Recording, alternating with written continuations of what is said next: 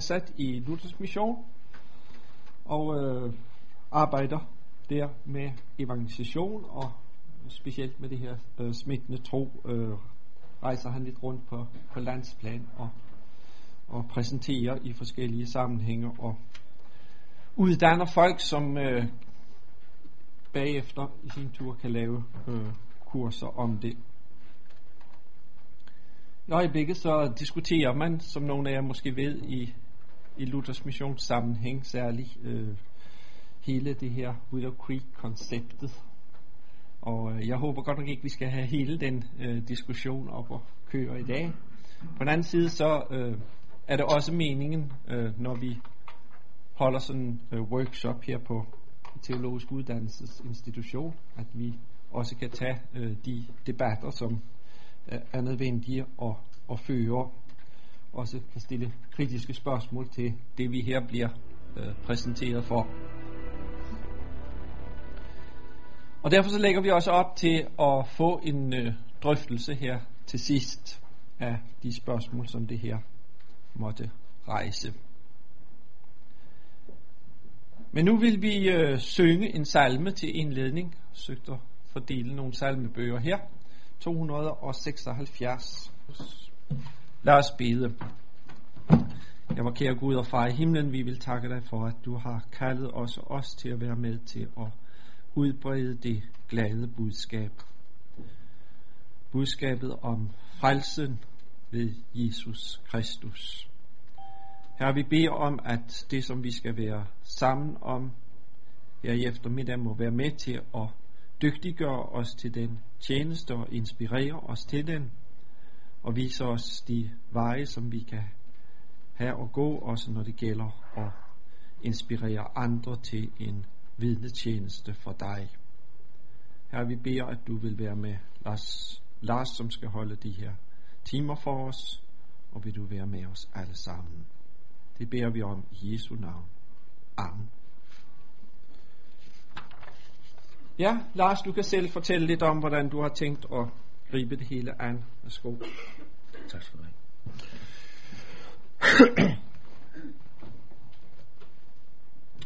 Jamen øh, først så vil jeg sige tak for velkomsten og anledningen til at være her.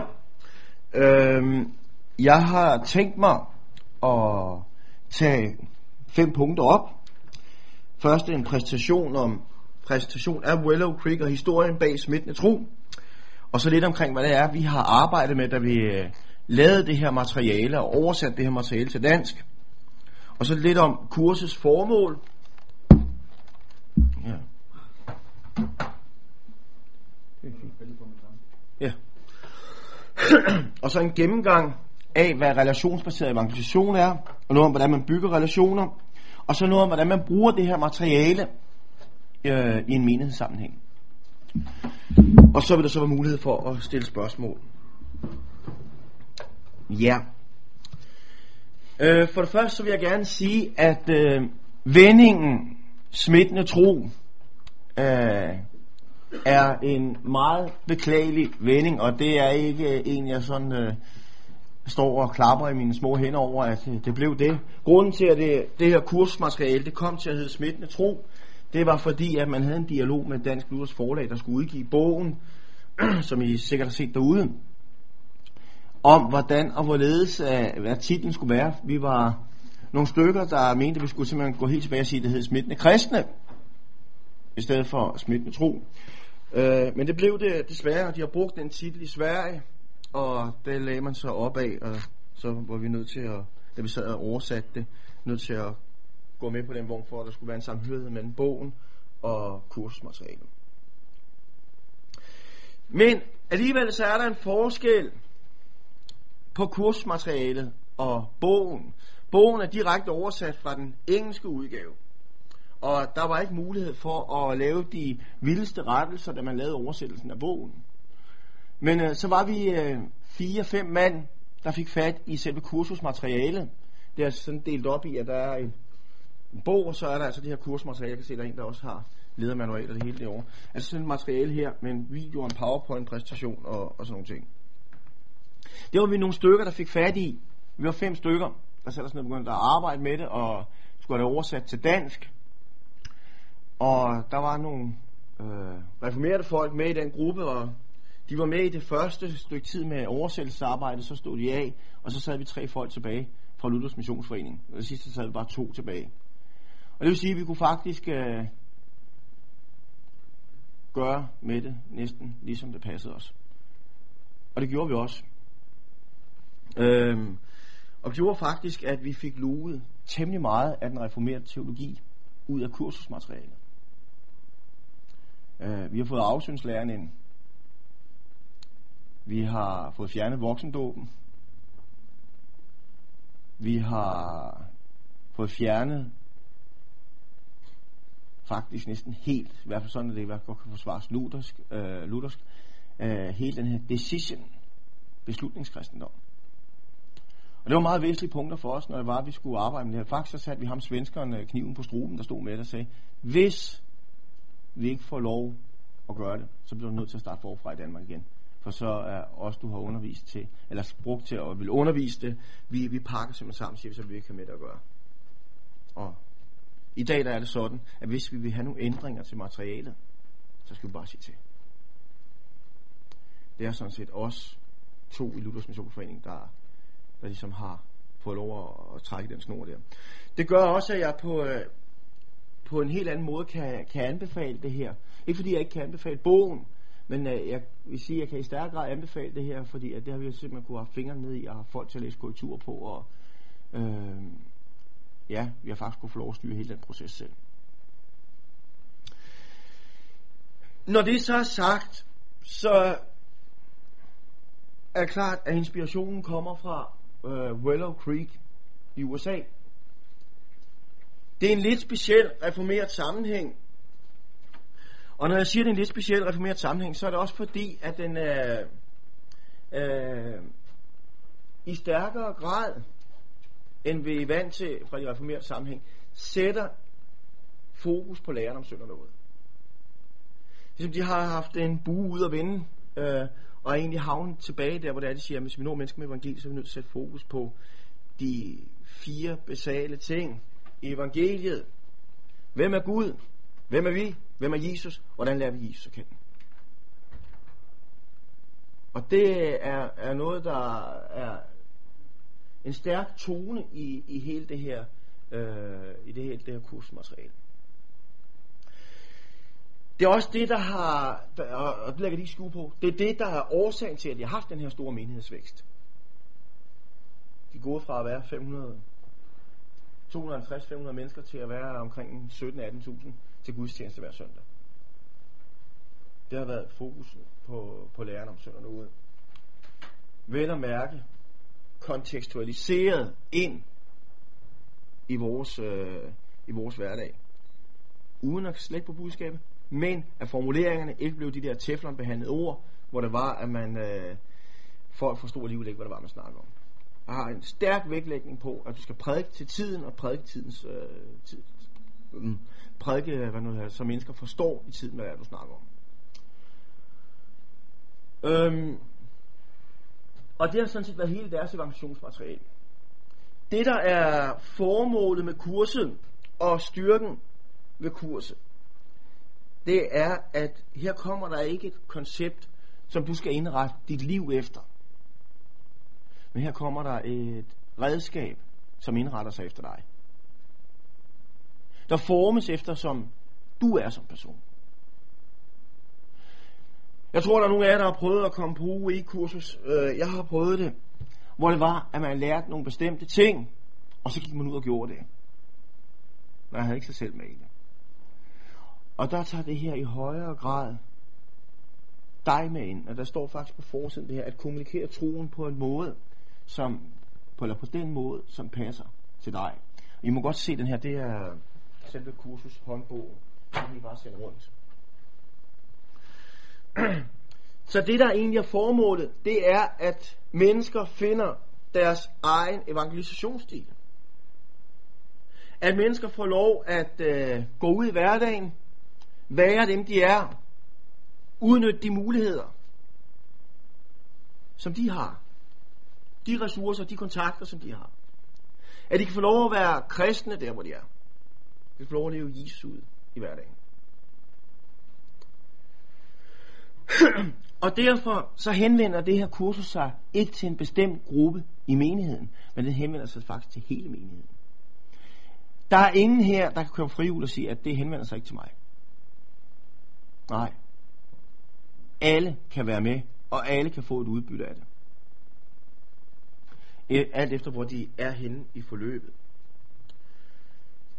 Grunden til, at det her det også slår, og det er den tredje ting omkring kurs formål, grunden til, at det her det slår så kraftigt igennem,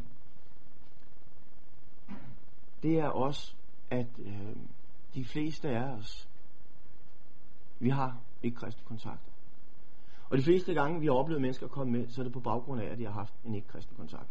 For en del år siden, der kom jeg i LMU i Nansensgade i København. Der sidder vi til en generalforsamling, noget så tørt som en generalforsamling. Vi har vedtaget budget, vi har haft formandsberetning, vi har haft drøftelse af arbejdet, og vi har fået at vide, hvor mange medlemmer vi er, og vi har fået lidt kaffe, og altså, I kender sikkert. Så er der en, der siger, vi skal have en vision for det næste år. Vi tager simpelthen en ting med os nu, og det er, vi begynder at bede om, at der må komme fem nye med i LMU. Så når vi sidder til næste års generalforsamling, så er der fem nye mennesker med. Det er vi begyndt at bede om. og jeg var jo fyre flamme, fordi jeg tænkte, så skal vi på gaden. Så skal vi ud og møde mennesker. Ude på torvet. Ud og dele traktater ud. og i forbindelse med møderækken, der var samme år, der er simpelthen, der tæppebumpede jeg simpelthen Nansensgade med traktater. Op og ned ad gaden. Og den ene oplevelse var sjovere end den anden. Folk de tabte bukserne foran os. Jamen det var en stor øm det hele. Mand og kone stod og råbte efter hinanden om, hvem der skulle lukke døren op, mens vi stod og ringede på derude. Det var... Og jeg tænkte mig selv, øh, hvad, hvad der sker her? Da vi kom til generalforsamlingen et år efter, så kunne formanden sige, her i dag, der sidder der fem mennesker. Fem mennesker, som vi besluttede at bede for for et år siden. Der sad fem mennesker i ungdomskredsen, der var kommet med udefra. Og øh, Det må være en underlig fornemmelse at sidde der og have lært Jesus at kende og vide inden for det sidste år, og vide, at for et år siden, der var nogen, der bestemte at begynde at bede for mig. Men hvordan kom de her fem mennesker med? Jo, der var en, der læste på et studiested, der fortalte, at han sang med i øh, Vocation, dengang hed den Nansensgade Ungdomskor. Jeg ved ikke, hvordan han får forklaret, hvad et ungdomskor det var, men altså, de, de kom i hvert fald øh, med, og de, de var med ud at synge sammen med os. De var med i kor.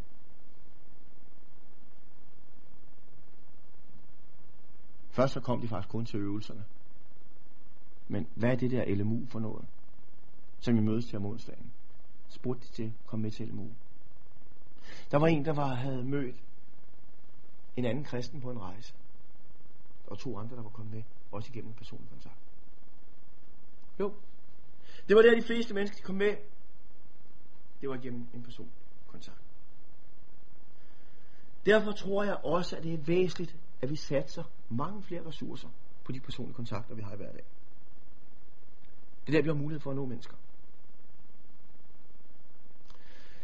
Men hvordan skaber vi så den her kontakt? Øh, det vil jeg gerne komme ind på med et øjeblik, men samt først så vil jeg gerne lige vise jer. Øh, øh, jeg hopper lige noget over. Jo, Selve kurset, smittende tro kurset, er delt op i otte lektioner, som man kan køre over fire aftener. Man kan, køre det over, man kan også køre det over seks aftener, men øh, fire aftener, så er det sådan, også så er der rimelig meget on på, så kan man godt komme det igennem og arbejde med det. Jeg tror, det er utroligt vigtigt, at man ikke kører, jeg har jo kørt sindssygt mange af de her øh, en dags kurser eller halvanden dags kurser. Og når vi sidder der lørdag eftermiddag, så er folk fuldstændig hægtet af. Altså, de venter faktisk kun på at komme hjem. Øh, jeg tror utroligt vigtigt, at man tager det over et forløb over en periode. Øh, øh, så folk de kan nå at synge det her. Specielt omkring lektion 1 er der nogle ting, som kan være, go- være gode og øh, skal, som kan være gode at, øh, at få lov at synke og arbejde lidt med. Øh, og det vil jeg gerne lige, øh, gerne lige vise jer lidt om. Lektion 1 er, er der hvad noget, der hedder fire overskrifter, som man arbejder med. Noget om, hvad relationsbaseret evangelisation er, og så hvad er relationsbaseret evangelisation, hvordan det fungerer, og så den bibelske baggrund for evangelisation, og så nedskrive, hvilke relationer du gerne vil opbygge. Øhm, ja. Her. Relationsbaseret evangelisation.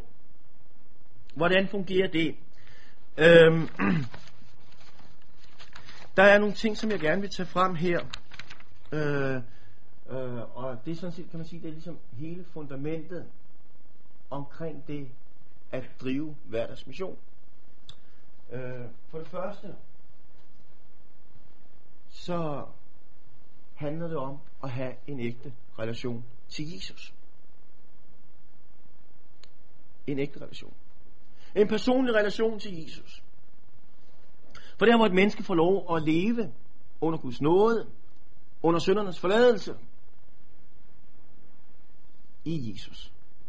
Så står der faktisk i Johannes evangelium kapitel 5, vers 5, så står der, at så bærer I mig en frugt. Så bliver evangelisation en livsstil. Jeg tror, en af vores største problemer, både som missionsfolk og kirkefolk, det er, at ordet evangelisation, det er så belastet et ord, at, øh, og det er så snævert, så at øh, i, i flere situationer er det uhensigtsmæssigt at bruge det. Øh, men hvis vi skal tale om evangelisation i bred forstand, så er evangelisation hver gang jeg møder en ikke kristen. Og jeg får lov bare at være der. Og få lov at være lys og salt. Det er jo evangelisation. I sin bredeste forstand. Det at jeg møder et ikke kristen menneske. Der hvor jeg er. Og det gør det altså en forskel. Når det er, jeg tror på Jesus. Det gør noget ved mennesker, når jeg er til stede som en kristen blandt ikke kristne. Så er jeg lys og salt. Der står ikke noget med, at jeg skal være, men der står faktisk, I er verdens lys. I er verdens salt. Noget man er, når man lever i Guds tilgivelse. Når man lever under syndernes forladelse. Så en ægte relation til Jesus, så bliver evangelisation en livsstil. Det her kraften er. Det her styrken er at hente. Det er hele krumtrappen i det, der hedder evangelisation og hverdagsmission. Det næste, det er, at man skal være naturlig. Der er så mange mennesker i dagens Danmark, som øh, tager maske på, når de skal møde andre. Man er så bange for, at øh, folk virkelig skal se, hvad der, er, der ligger inde inderst i mig. Ofte når kristne mennesker møder ikke kristne mennesker, så, så bliver det sådan også, øh, kan de blive så krabagtig. Næsten som både skal forsvare Gud og forsvare det, der sker, og forsvare det, der gør ondt, og det, der er svært. Og jeg tror, det er utrolig vigtigt her, når vi kommer som kristne mennesker og skal møde ikke kristne mennesker, så er det utrolig vigtigt, at de møder et rigtigt menneske. Møder det menneske, der kan sige, jamen jeg kan godt komme i situationer, hvor jeg ikke forstår Gud. Jeg kan også godt mærke, at det gør ondt. Jeg kan egentlig også godt tvivle på, at Gud han er til. Jeg kan egentlig godt forstå, at du tænker sådan. Jeg kan egentlig godt forstå, at du synes, at det virker uretfærdigt. Et ærligt menneske. For en ting, det er sikkert, det er, at hvis du indleder et, et venskab men ikke-kristen, så kan du godt holde den her kristelige facade igennem længere tid. Men på et eller andet tidspunkt, så plumper du simpelthen i. Og derfor, vær ærlig. Vær naturlig. Smid masken og vær dig selv. Det er fundament i Verdensmission. Så kan du drive evangelisation på to forskellige måder. Du kan gøre det ved at være personlig, og du kan gøre det ved at være upersonlig. Når du skal møde mennesker med budskabet om Jesus, så kan du gøre det på de her to måder. Vi har så mange upersonlige kommunikationsmidler. Vi har traktater, vi har kristen radio, vi har tv, vi har plakater, vi har labels. Men hvad er det, mennesker egentlig i dybeste forstand er åbne over for? Jo, det mennesker er åbne for, det er, at de kan gå ind og få tillid til et andet menneske. Der, hvor der skabes tillid, der lukkes det op.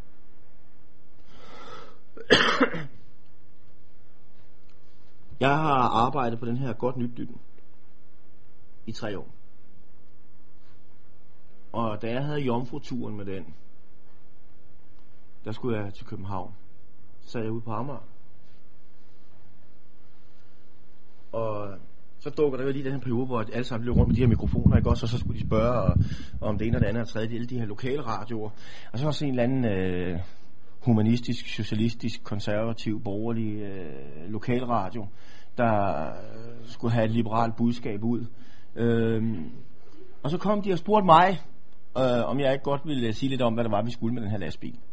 Og det, det gjorde jeg så. Jeg begyndte at fortælle.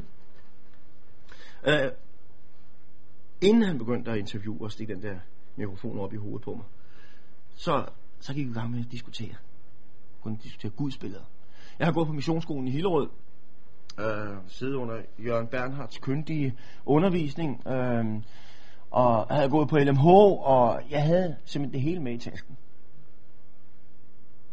Og faktisk så havde jeg det faktisk rigtig, rigtig godt. Jeg begyndte lige stille og roligt at plukke fjerne af ham, som man plukker med en høne. Faktisk på et tidspunkt, øh, så var jeg så godt tilpas, så jeg havde simpelthen fuldstændig gennemhullet hans skuespil. Jeg havde faktisk påvist over for ham, at øh, det han troede på, det var faktisk en løgn. jeg kan sige, jeg har gået rigtig, rigtig, jeg har gået rigtig sådan, jeg har haft de gode værktøjer fremme, altså sådan virkelig skåret igennem, altså. Han var simpelthen mør banket dog. Det var sådan, at det var næsten ligesom, det kender det med en bokser. Du skulle bare lige gøre sådan der, så væltede han. Jeg lænede mig sådan rigtig godt tilbage i stolen, med armene over kors, med en nydelse af, hold kæft, hvor lærer man meget på missionsskolen. Jeg er ikke bleg for at sige, at jeg faktisk også har oplevet, at jeg synes, jeg var skide Altså, jeg, jeg, på, at jeg skulle sige en sætning mere. Hvornår skal vi i gang med det her interview? Da han siger til mig, ja, nu har det jo været meget spændende at sidde og diskutere de her ting. Ja, det kan godt være, du synes det. Men når alt kommer til alt, så er det jo ikke noget, du selv tror på det her, vel? Jamen altså, forstå mig ret. Det er vel ikke andet end ideologi for dig? Det er ikke noget, du har noget personligt forhold til, hva'? Jeg, følte simpelthen, at den kom til fra sidste mandag, og den satte sig lige sådan... I kender godt det her sted, der hedder Solar Plexus lige her, ikke også? Når man bliver ramt her, så tæver man luften, så tæver man stemmen, så tæver man simpelthen alt. Eneste jeg kunne sige, det var, skal vi se at komme i gang. Hvad er det, jeg har gjort? Jo, jeg har optrådt dybt upersonligt over for ham her. Det sker ofte i mødet med ikke kristne mennesker. Når jeg kommer gående i København og kommer til Nørreport, går op på stationen ved Nørreport, og der står en eller anden Jehovas vidnerperson med budskabet, eller... Nej, ikke budskab for hvad. ja, hvis han dog bare gjorde med vagtårnet. Jeg er også bange for, at jeg skal sige, at vågne op. Vagtårnet brænder. Men altså, øh, vagtårnet eller vågne op. Han står foran mig. Han siger, tror du ikke på Gud? Og jeg tænker bare mig selv, kan jeg godt synes, jeg gider simpelthen ikke. Jeg tror på Gud, men jeg tror ikke på det samme. Men det er helt i orden. Øh, jeg vil gerne, jeg vil gerne svare pænt. Jeg har selv prøvet at stå på det. Jeg vil gerne svare pænt.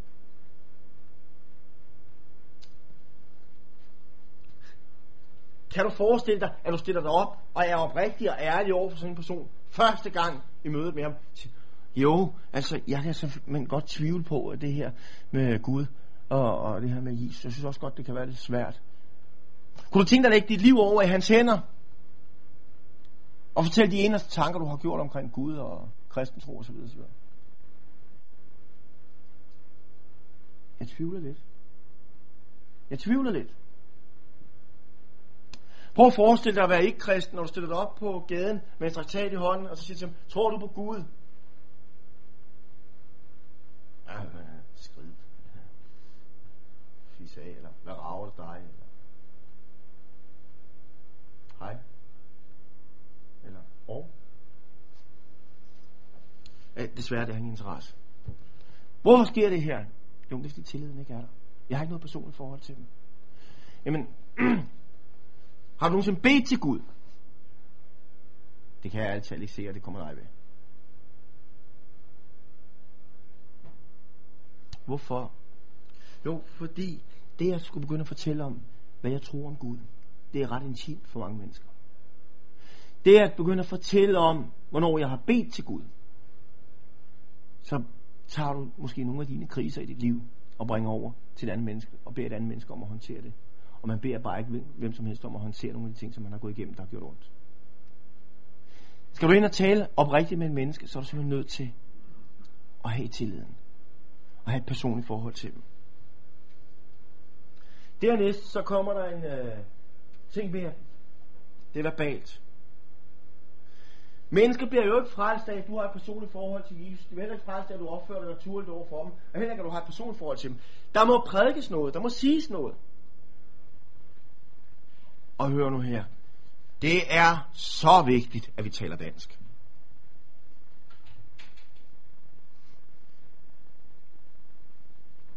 Det er så vigtigt, at vi taler dansk. Og her vil jeg gerne slå et slag for noget. Da jeg var en lille dreng og gik i søndagsskole, og jeg gik i juniorkreds, der fik jeg sådan en lille traumeoplevelse. Øh, den vil jeg gerne give jer et indblik i. Også da jeg gik på efterskole, der var jeg teenager.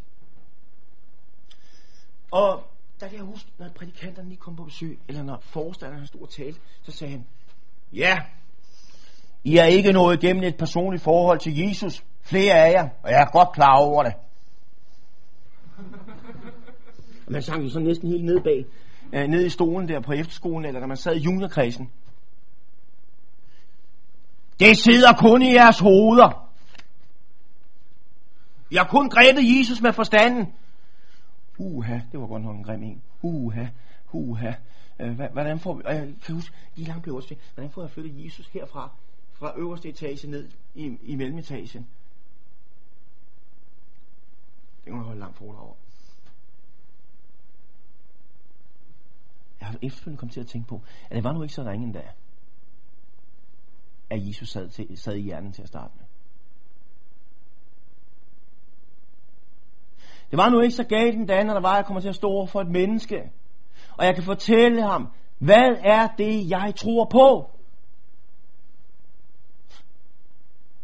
Og jeg kan forklare ham det, og så jeg kan sige til ham, kan du forstå? Kan du forstå, hvad jeg siger? Har du forstået det? Ja, jeg kan godt forstå logikken i det.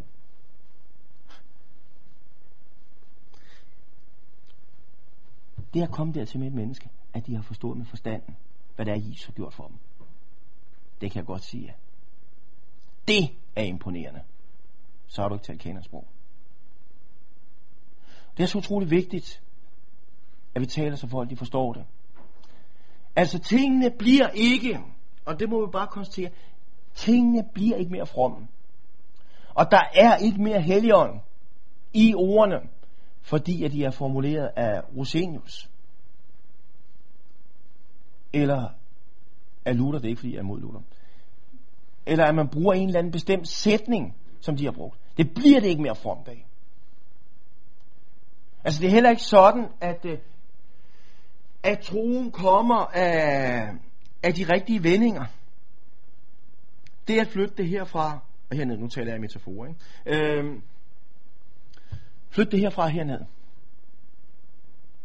Det klarer de fromme floskler ikke. Det klarer de fromme mødestrukturer ikke.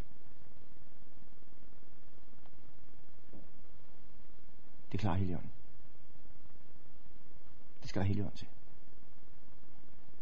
Troen bliver ikke mere levende af, at man bruger from ord. Og det er utrolig vigtigt. At vi fastholder os selv på vores lutherske arv. At det er Guds ord, prædiket, levende gjort af Helligånden, der skaber tro.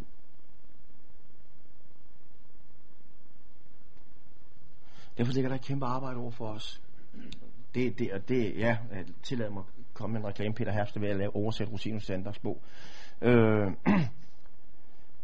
han har sendt flere andagter til mig, hvor han siger, det er lige nøjagtigt det, Rosinus siger. Så det er, det, så, så er det alligevel en lille smule rosiniansk også. Men det er så vigtigt det her. Hvis det ikke var vigtigt at arbejde med sprog, så kunne vi jo bare have taget kurs hebraisk og græsk, når vi skulle læse Guds ord. Så var uden for den problematik. Så kunne vi bare have tillid til åndens virkekraft igennem de hebraiske og de græske ord. den næste ting, her begynder det så, og det her er, er, er de, I vil ud og undervise i det. Uh, det her, I vil opleve, at I måske vil få nogle slag over nu. Procesorienteret. Hvad i alverden er det for et teknisk ord? Procesorienteret.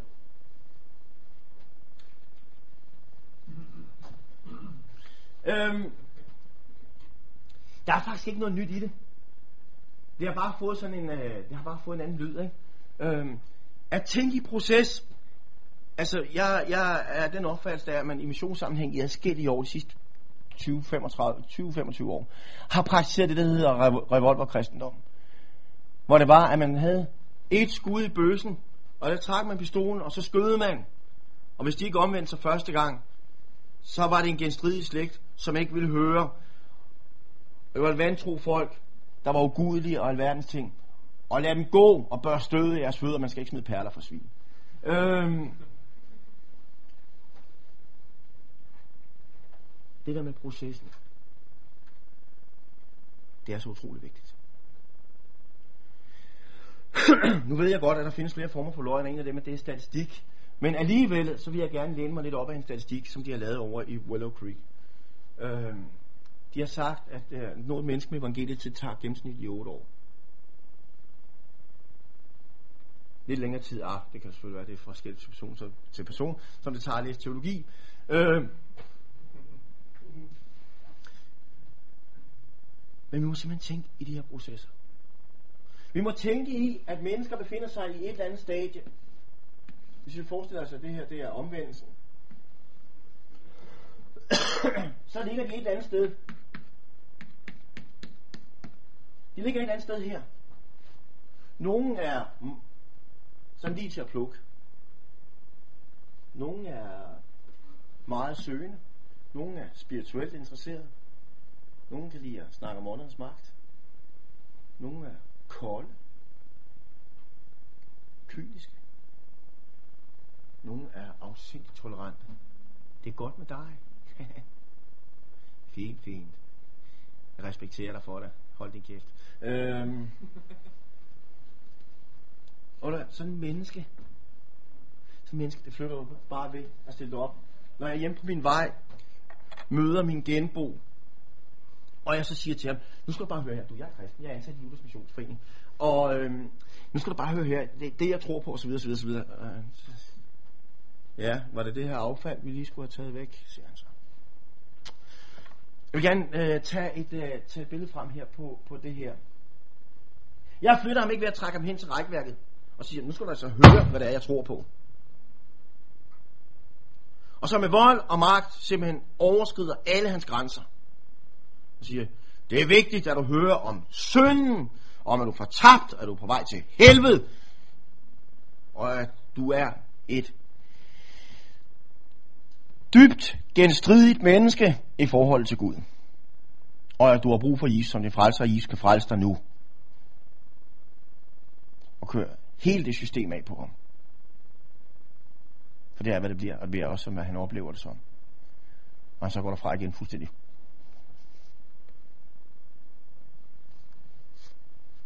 eller jeg stiller mig op og venter på ham. Er der Per. Per er en gammel sur stodder, der bor lige over for mig. Det er hans egne ord. Ja, altså jeg ikke turde sige det. Per er et menneske, der sådan går lidt op i, hvad jeg laver. Nå, hvor er du så henne? Har du så været henne i dag? Jo, jeg har været en tur sønder. Ja, der var jeg også en gang nede i Tingløv, siger han så. Der lavede vi jernbaneoverskæring. Han er ansat i banestyrelsen. Fint. Nå, er du ude at prædike? Ja, det er jeg. Hmm. Fint.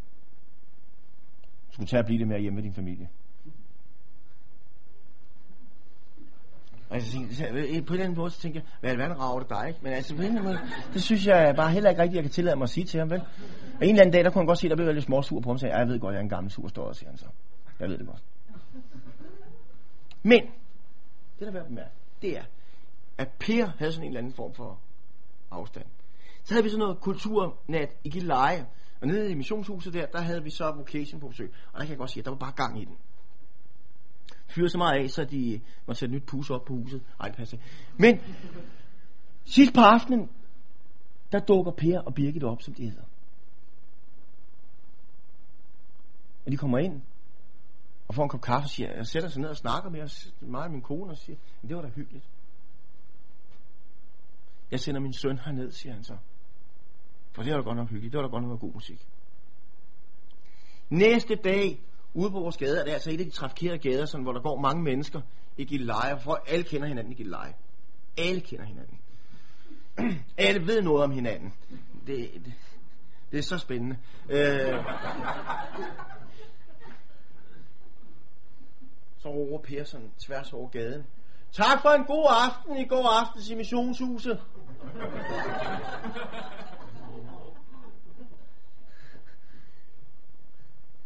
Jeg kigger mig lige for rundt. Jeg skulle lige se, om hans genbo så det, eller hans nabo så det, eller... Der er masser af mennesker på gaden. Jeg har oplevet noget, der var positivt.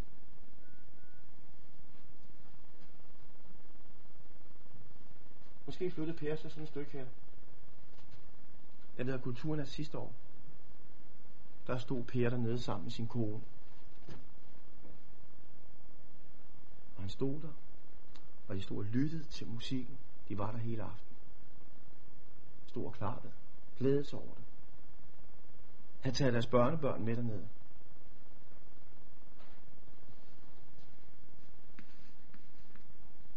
Jo, de er interesserede. Det er godt nok hyggeligt, det I laver nede i det missionshus. Vi har boet der i tre år nu.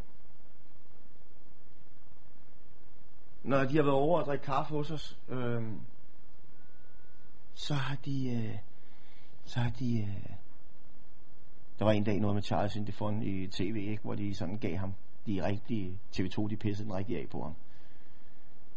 Og så sagde han, det skal du ikke være ked af, Lars. Sådan er det altid med medierne, siger han så.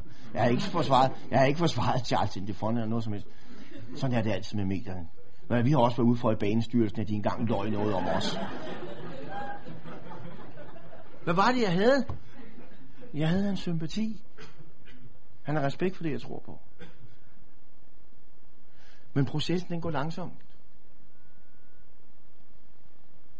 Det oplever vi hjemme ved os. Vi oplever vores nabo, og det er snart det, der vil jeg gerne kan stå som et meget stærkt vidensbyrd. Vores nabo, hun er Helene. 85 år. Da hun var ung, der blev hun fraskilt.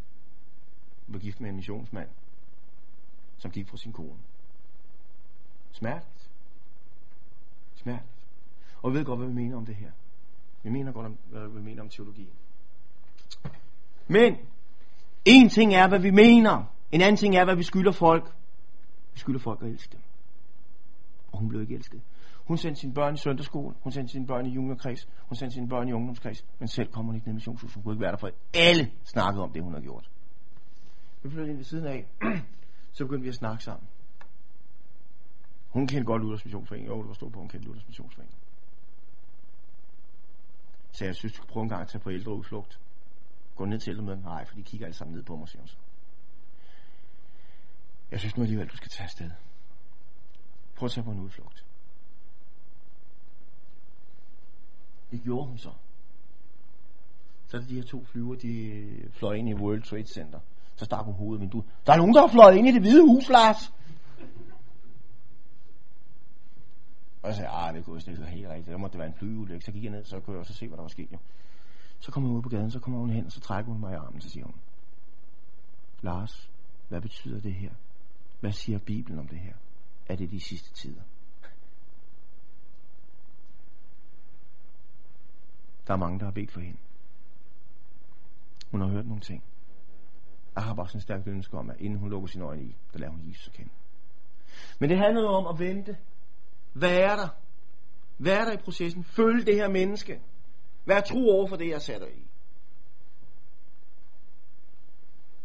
Og så samtidig også være klar på, at det menneske, som jeg møder i min studietid, flytter sig måske en tand. Men så kan Gud også tage vare på det her menneske. Vi må se os selv som en kæde med mange led i den her proces. Og så tror jeg, det er enormt vigtigt, at vi øh, involverer vores, øh, vores øh, kristne relationer sammen med vores ikke-kristne relationer. Jeg ikke bare selv står med den. Der er en, der hedder Danny. Han er altså bengal. Han er en, der kørte en HT-bus i en grøft en vinterdag.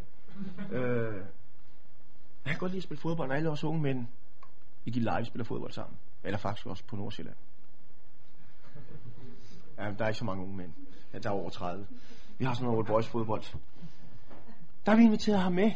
Og jeg kan sige, at han kommer ud på fodbanen. Han baner, og han svogler, og han roer efter den her bold. Ikke? Øh, sådan alle de der fromme LMH-lærer, det er også over 30, de fleste af dem. De står og kigger, kigger efter men de er slet ikke vant til, at det er ikke den tone, de plejer at have på deres arbejdsplads. men han er der. Og han går op i det her. Han slæver sin mor med ud og se os spille fodbold. Hans gamle mor, som er både døv og er blind. Men vi bærer sammen. Vi bærer sammen. Og jeg tror utroligt vigtigt, at vi er klar til at bære hinandens kontakter. Vi spejler lidt også, hvem kunne de harmonere godt sammen med?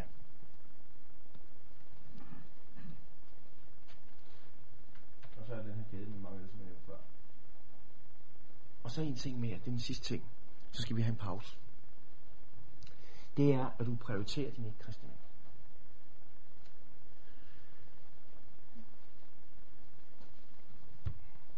Folk, der kommer i en, en menighedssammenhæng, har ofte utrolig travlt. Med alle de aktiviteter, der er i menigheden. Man kender ikke godt den der reklame der fra Realkredit Danmark? Lidt mere overskud. Lidt mere overskud. Hvis vi vil nå vores tid med evangeliet, så kræver det lidt mere overskud så koster det sofa-timer. Så koster det DVD-timer, det koster computer-timer, det koster fede-timer. Så vi er nødt til at investere i et andet menneske. Det er vigtigt, når I kommer ud og skal være præster, eller hvad I end skal være. Men specielt jer, der skal være præster. Det er vigtigt, at I hele tiden giver plads for, at der kan blive prioriteret de kristne mennesker hele tiden har den tone i. Det handler simpelthen ganske reelt om, skal min nabo sætte plankværk op? Jamen, jeg er ikke håndværker. Nej, men du kan da for alverden grave et hul i jorden. Det kan snart alle. Hvis du graver det forkert sted, så kan du da grave et nyt. Det handler nu om at vælge og prioritere. Kør du til containerpladsen, så tag med. Jo, det handler simpelthen noget om at vælge vores ikke-kristne venner. Vælge ikke kristne mennesker. Giv plads til dem. Du får så utrolig meget. Og du får meget at spille bold op af, og meget at reflektere over. Og det er ikke en prioritering, som du vil opleve, at det var en fejlprioritering. Tværtimod. Du vil opleve, at det vil blive en rigdom. Det er så rigt at have ikke kristne venner.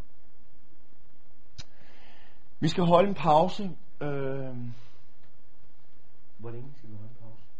10 minutter? Ja. En? Jo.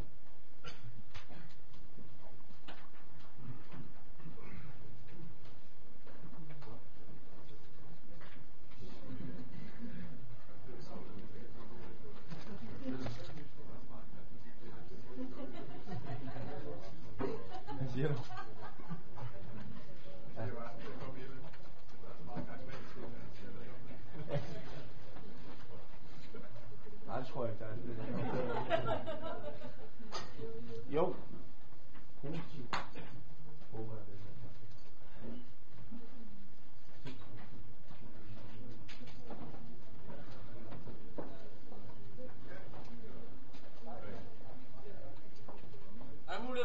kaffe herude, hvis I har brug for det.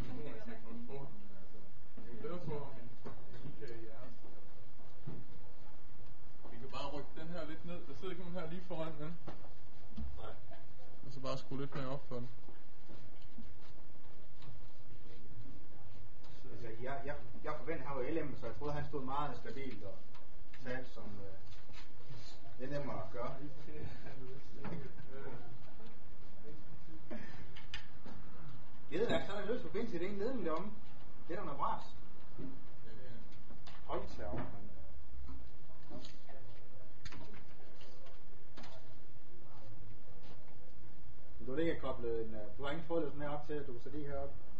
Nej. Nej.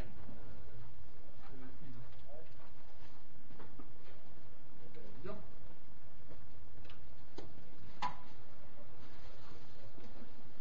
Jeg skal lige ringe til min kone, så kan vi lige se. Men ellers så... Øh, Jeg må spørge min kone. øh, jeg har bare sagt, at jeg kan jo sagtens gøre. Jeg har bil. Jeg ved ikke hvad.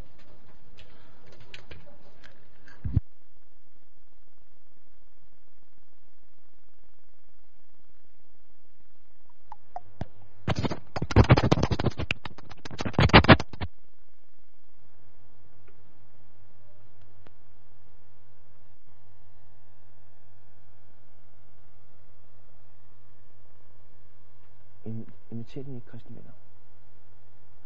Det at opleve noget sammen, det er at få nogle oplevelser sammen. Positive oplevelser. Det flytter altså noget. Jeg tror, det er meget vigtigt at få nogle positive oplevelser sammen. Det skaber basis for, at tilliden kan skabes, så vi kan snakke om det, vi egentlig gerne vil snakke med dem om. Og så spontanitet. Kaffe. Kaffe, det skal der simpelthen til. Og der er noget dejligt over det her med, at den her spontane, vi ikke have en kop kaffe. Kommer ikke lige over. Ej, vi henter lige en is i Netto. Vi bor lige ved siden af Netto. Øh, den her spontanitet. Brug den i hverdag. Det kan simpelthen gøre en forskel. Så er mennesker, vi tidligere har kendt. Det kan igen være arbejdskollegaer, skolekammerater og familie. Men der er også en gruppe mere. Det var mennesker, der engang kom i vores forsamling. Mennesker, som kom i Guds menighed. Jeg ved ikke, hvad det er, der sker. Og jeg har undret mig meget over det. Jeg specielt begyndt at tænke meget over det, efter jeg begyndte at beskæftige mig med det her. Hvad er det, der sker, når et menneske stopper med at komme i kristen sammenhæng? Det er ligesom, at hele det her netværk, jeg kan godt forstå, at der er nogle af dem, der, der beskylder missionsforeningerne for at minde lidt om Jehovas vidner. Jeg kan godt forstå følelsen, at da vi faldt ud af det, der mistede vi hele vores netværk. Jeg er, ikke, er helt 100% overbevist om, at det her det handler ikke noget om, at man øh, udstøder folk og udelukker folk. Men oplevelsen af, at de mister hele deres netværk. Det er utroligt vigtigt, at er der en, der siger fra, det her med kristendom, det her med kristentro, det vil vedkommende ikke have med at gøre. Okay, det er i orden. Så klipper vi din afstreng. Og så må du lov at sejle. Nej. Så går jeg med ham. Så går jeg med hende. Så er jeg der.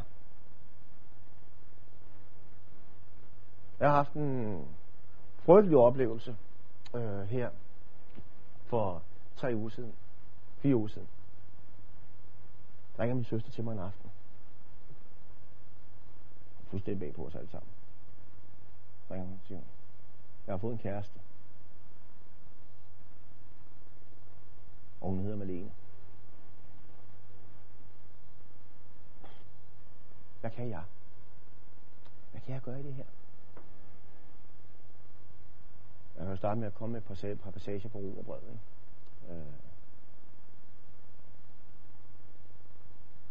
Og hun ved godt, hvad jeg mener. Hun ved udmærket, hvad jeg mener. Så kan jeg sige til hende, hvad du er ikke velkommen i mit hjem mere. Så kan jeg sige til hende, du er velkommen i mit hjem, men du må ikke tage hende der. Ja, jeg kan næsten ikke få lov med det. Øh, hende med med den holder heller ikke helt rigtigt. Det er jo sådan... Du ved godt, hvad jeg mener, ikke også? Jo, jeg kan ikke et øjeblik i tvivl om. Og jeg vil heller ikke provokere dig, jeg vil heller ikke træde på dig. Respekt for din overbevisning. Men du må ikke kunne holde af mig, Lars. Du må ikke kunne holde af mig.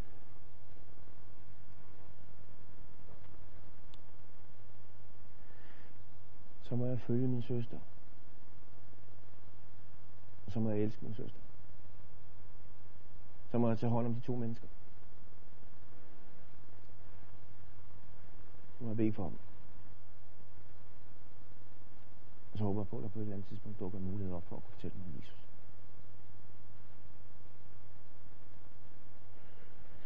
Der var en i en menighedssammenhæng, der drøg ud, drev ud af, af sammenhængen. Han fik sådan en eller anden øh, LM-forstoppelse.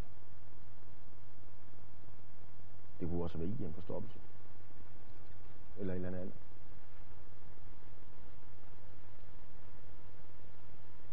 Da han så har været gift 25 år, så skulle han have sølvbryllup.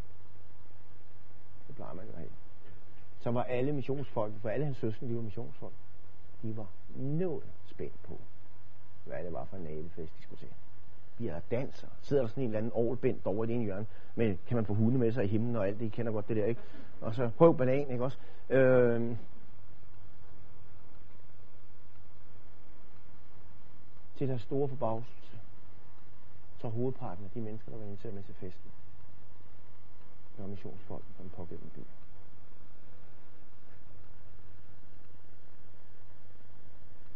De sad der hele vejen rundt. Hvorfor? Jo, for der var nogen, der var blevet ved med at være venner med dem, selvom de ikke troede på Jesus. Han ligger en stor opgave for os. At følge med dem. Være hos dem. Og være der. Mennesker, vi tidligere har kendt. Og så en sidste ting, hvor vi kan skabe relationer. det er mennesker, vi gerne vil lære at kende. Og hvor lærer vi mennesker at kende? Det gør vi, når det er, vi går ud og involverer os i vores kultur. Det er, når vi bliver synlige. Det er, vi som, når vi som kirke bliver synlige. Er jeg som præst vælger at være synlig. Jeg mener, at vi skal ikke alle sammen være tyenevoldsen. Men det handler om, at vi synlige. Er vi synlige i nærmiljøet? Er jeg synlig i nærmiljøet som kristen?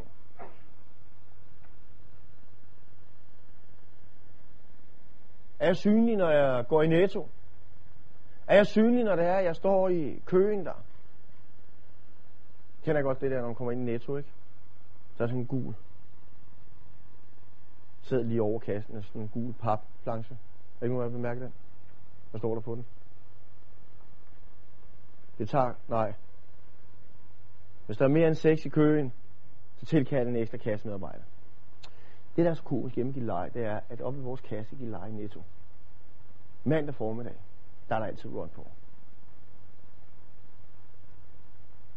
Men dem, der kommer der mandag formiddag, det er pensionister, der lige har fået chiptune rollatoren, der skal ud og lige have hentet de her tilbud hjem. Og jeg siger dig, man kan næsten se, at øh, de trækker lige en koger hen i den kasse, hvor de kan stå som nummer syv. Og så råber de efter en ekstra kassemedarbejder.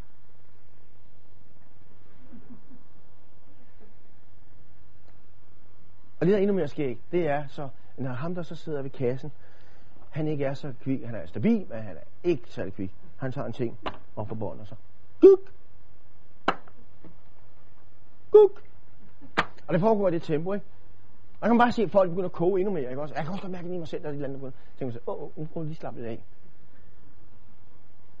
Kan jeg ikke en følelse? Nej, jeg har ikke i Jylland. Nej, nej. Jeg vidste, at man var mere reformeret i Jylland. De gik ind for det der søndagslærer. Ja, så har det stille og roligt. Nå, okay, det er det. jo, her kan vi gøre en forskel. Det var sådan, øh, en anden dag, der var en, der, der stod der i køen. Ikke? Kan jeg ikke ringe efter en kassemedarbejder mere? Jo, jeg har lige ringet, sagde hun så. Sandja, der er ikke lige kommet en af dem der frem der med pigdæk. Kan du ikke ringe efter en kassemedarbejder mere? Så sagde jeg, hun har lige ringet, sagde jeg så. Jo. Sådan som vi optræder i nærmiljøet. Det gør en forskel. Det er i nærmiljøet, vi kan få lov at gøre en forskel. Det er det frivillige arbejde i byen, Det kan få lov at gøre en forskel. Det er foreningslivet i byen. Sport, humanitære forening. Jeg har fået rigtig godt ben at lave i det, her frivillighedsformidling i Græsted Gilleleje Kommune. Virkelig godt ben. Så der får man altså bare rigtig mange kontakter.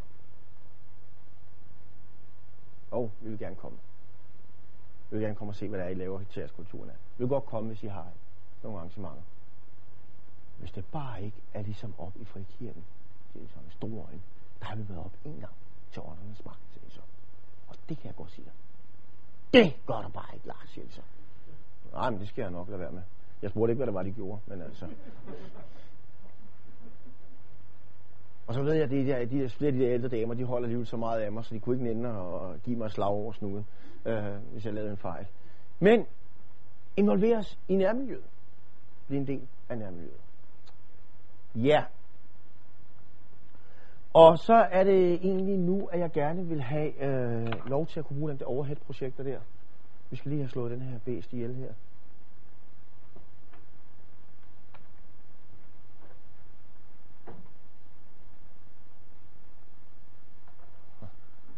Det er altså man tricks. ja, det må man sige. Kan vi ikke lige få en ekstra pedal til den computer? Der var den. Ja. Nu skal I se her. Kursusmaterialet. Det er noget af det sidste, inden vi lige skal have en 5 minutters pause. Jeg skal lige have trukket den der fra derovre.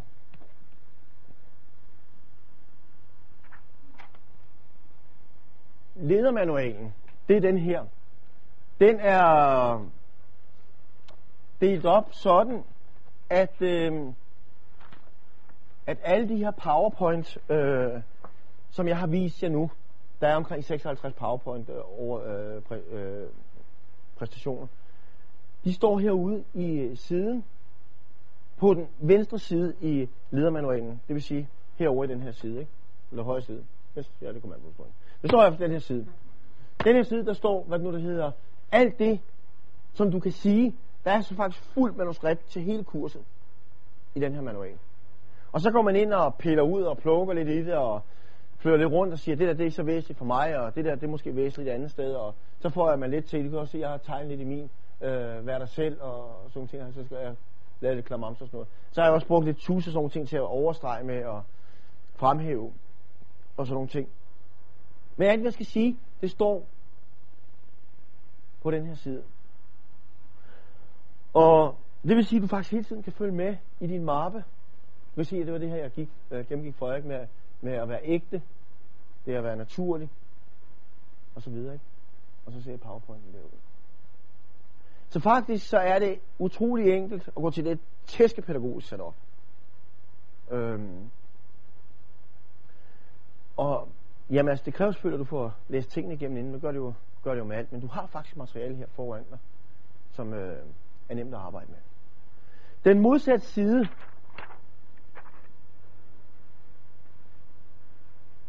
der har du så øh, bemærkninger, som du selv kan skrive op. Øh, hvor lang tid de skal have til for eksempel en opgave, der skal løses. Der er jo så også opgaver i det her, ikke? hvor man bliver sendt ud i gruppearbejde og sådan noget. ting. Det kan du så notere op her, hvis du har nogle ekstra ting, du skal have noteret op, og der kan være nogle eksempler, nogle skriftsteder, øh, og der kan også være en appellering til hvis du skal tage et af dine egne eksempler med ind, prøv at bruge et eksempel her, sådan råd og vejledning hele tiden til underviseren, hvordan han kan bruge materialet. Herover der har du så den side, som er i deltagermanualen. Så hele tiden, der kan du følge med, når du underviser, så kan du følge med i øh, deltagermanualen, og hvad der, der står i deres. Men du så også har alt dit eget herover. Det er faktisk ret smart. Kan I godt se det? Altså, nu lægger jeg ordene i munden på jer. Øhm. og så er den faktisk bygget op hele vejen, øh, hele vejen igennem. Øh, og jeg har oplevet, at det har været enormt øh, positivt. Der er en ting, som jeg lige skulle sige. Øh, det tror jeg ikke stod på den der. Nej, det gør det ikke. Men på de her sider her, så herover i siden, der er der sat tid af, hvor lang tid du må du må bruge på de forskellige ting, øh, eller på de forskellige kapitler. Så der er også en tidsramme, hvor du kan regne ud, hvor meget tid du skal bruge. Og hvor lang tid det sådan tager. Der er så også til, sat tid af til, hvor meget du skal bruge til de forskellige opgaver og sådan nogle ting. Det der er af opgaver, som du øh, sætter dine tilhører til, det er for eksempelvis, når det er, vi snakker om evangelisationsstil. Der laver man nogle grupper, og jeg kan godt sige, at det er bare noget, der er effektivt ind i en menighedssammenhæng. Det er at dele menigheden ind i grupper af fire-fem stykker, og så skal de så sidde og snakke om nogle opgaver. Og det er meget revolutionerende for missionsfolk. Det kan jeg godt sige, det er ikke øh, noget, de gør særlig meget i, og oplever det som meget positivt. Så er der også opgaver, hvor det er, at man, øh, man skal på et tidspunkt også i kurset skrive sit personlige vidensbyrd. Hvor det er, man sidder og fortæller hinanden sit personlige vidensbyrd hvor man prøver at fortælle hinanden øh, evangelisations øh, øh, modeller og illustrationer, illustrationer på evangeliet, så prøver man, arbejder man sammen to og to. Og der står så også forklaring til, hvordan man skal arbejde sammen, så fortalt, hvor mange man skal være i gruppen osv. osv., osv. Så alt står simpelthen i, i det her ledermateriale. Nogen, der har et spørgsmål til det?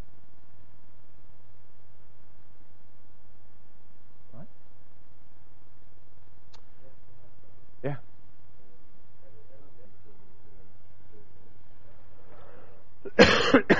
mm. Altså, det har været sådan indtil nu, at øh, man ser, man ser helt, man kan, Okay. Ja. Man ser helst, at man har gennemgået et kursus selv. Eller det ser man som det absolut bedste, fordi at øh, begynde at undervise andre i noget, som man ikke selv er blevet undervist i, det, er, det kan let blive noget knald. Og det er vigtigt, at man har prøvet det på sin egen krop, de her ting. Øh, dernæst, øh, når man så har gennemgået det, så kan man købe materialet, øh, ledermanualen og deltagermanualen, eller købe ledermanualen, og så begynde at undervise. Nej. Altså, vi har gjort det, men det var sådan mere i, mere i starten, fordi vi lige skulle holde styr på, at der ikke var nogen, der prøvede på at snuppe materialet foran næsen på os. Så vi ikke kunne få det der, få det sådan, som vi gerne ville have det. Uh, at vi simpelthen uh, registreret Det bliver simpelthen registreret, hvem der kunne undervise. Og så er der nogen, der bliver spurgt om, de vil undervise, så de kan stå på Willow Creeks hjemmeside. Øh, Ja. lokale. Ja, ja, det kan man. Og der findes efterhånden øh, mange på den lutherske fløj.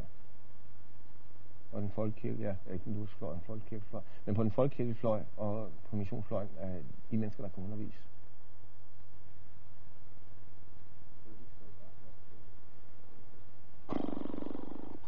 Jo, det kan jeg godt.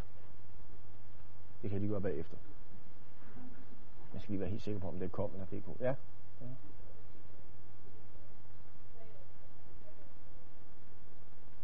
Ja.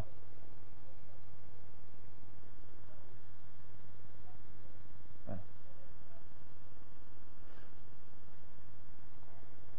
Der er det lagt an på, at du gennemgår de første fem kapitler. Og så misser du de sidste tre. Syv er en form for en repetition. Øh, jeg prøver som jeg altid, se, jeg ikke kan få kapitel 6 med. Og det gør jeg simpelthen fordi, at... Øh, jamen, jeg ved ikke rigtig, hvad det er, der sker, øh, sker i vores sammenhæng. Eller på vores øh, side af... Eller på vores kirkefløj. Det er, at, at vi har været gode til at komme frem til at kunne forkynde evangeliet for mennesker. Og så har vi stået, og hvad så? Men øh, hvad nu det hedder? Kapitel 16 hedder Ind i Guds rige. Og den hed før at træffe en beslutning. Øh, eller at beslutte sig. Ind i Guds rige, det handler simpelthen noget om, hvordan leder jeg et menneske til personens tro? Skal jeg være kant til ordet prædik i længere tid missionær, øh, for at kunne lede mennesker til personens tro? Nej, en hver, der har en tro på Jesus, kan lede et andet menneske til personlig tro. Og der er simpelthen en håndtrækning til, hvordan hjælper jeg et menneske til personlig tro? Og så er det igen, igen under den forudsætning, der er ingen, der har sagt, at du skal gøre sådan. Men det er bare en hjælp og en vejledning til, hvordan kan jeg gøre, når jeg står med en ikke-kristen ven. Og også sådan en udfordring til, at du går ud og så siger du, konfronterer folk simpelthen siger, Simon, hvor, hvor er du egentlig henne i, den her, i det her forløb? Kunne du ikke godt tænke dig at lære Jesus at kende? Og nogle gange så så jeg tænker mig selv, ej, det skal man godt nok ikke lige sådan spørge om. Men jeg må bare konstatere, de har gjort det meget i frikirkesammenhæng. De oplever tit, det er, det altså, som de kalder at bede til frelse med mennesker. Og der er noget her, jeg tror, der ligger en udfordring for os. At gå det skridt længere og spørge folk, er du parat til at lade Jesus at kende? Og så bede sammen.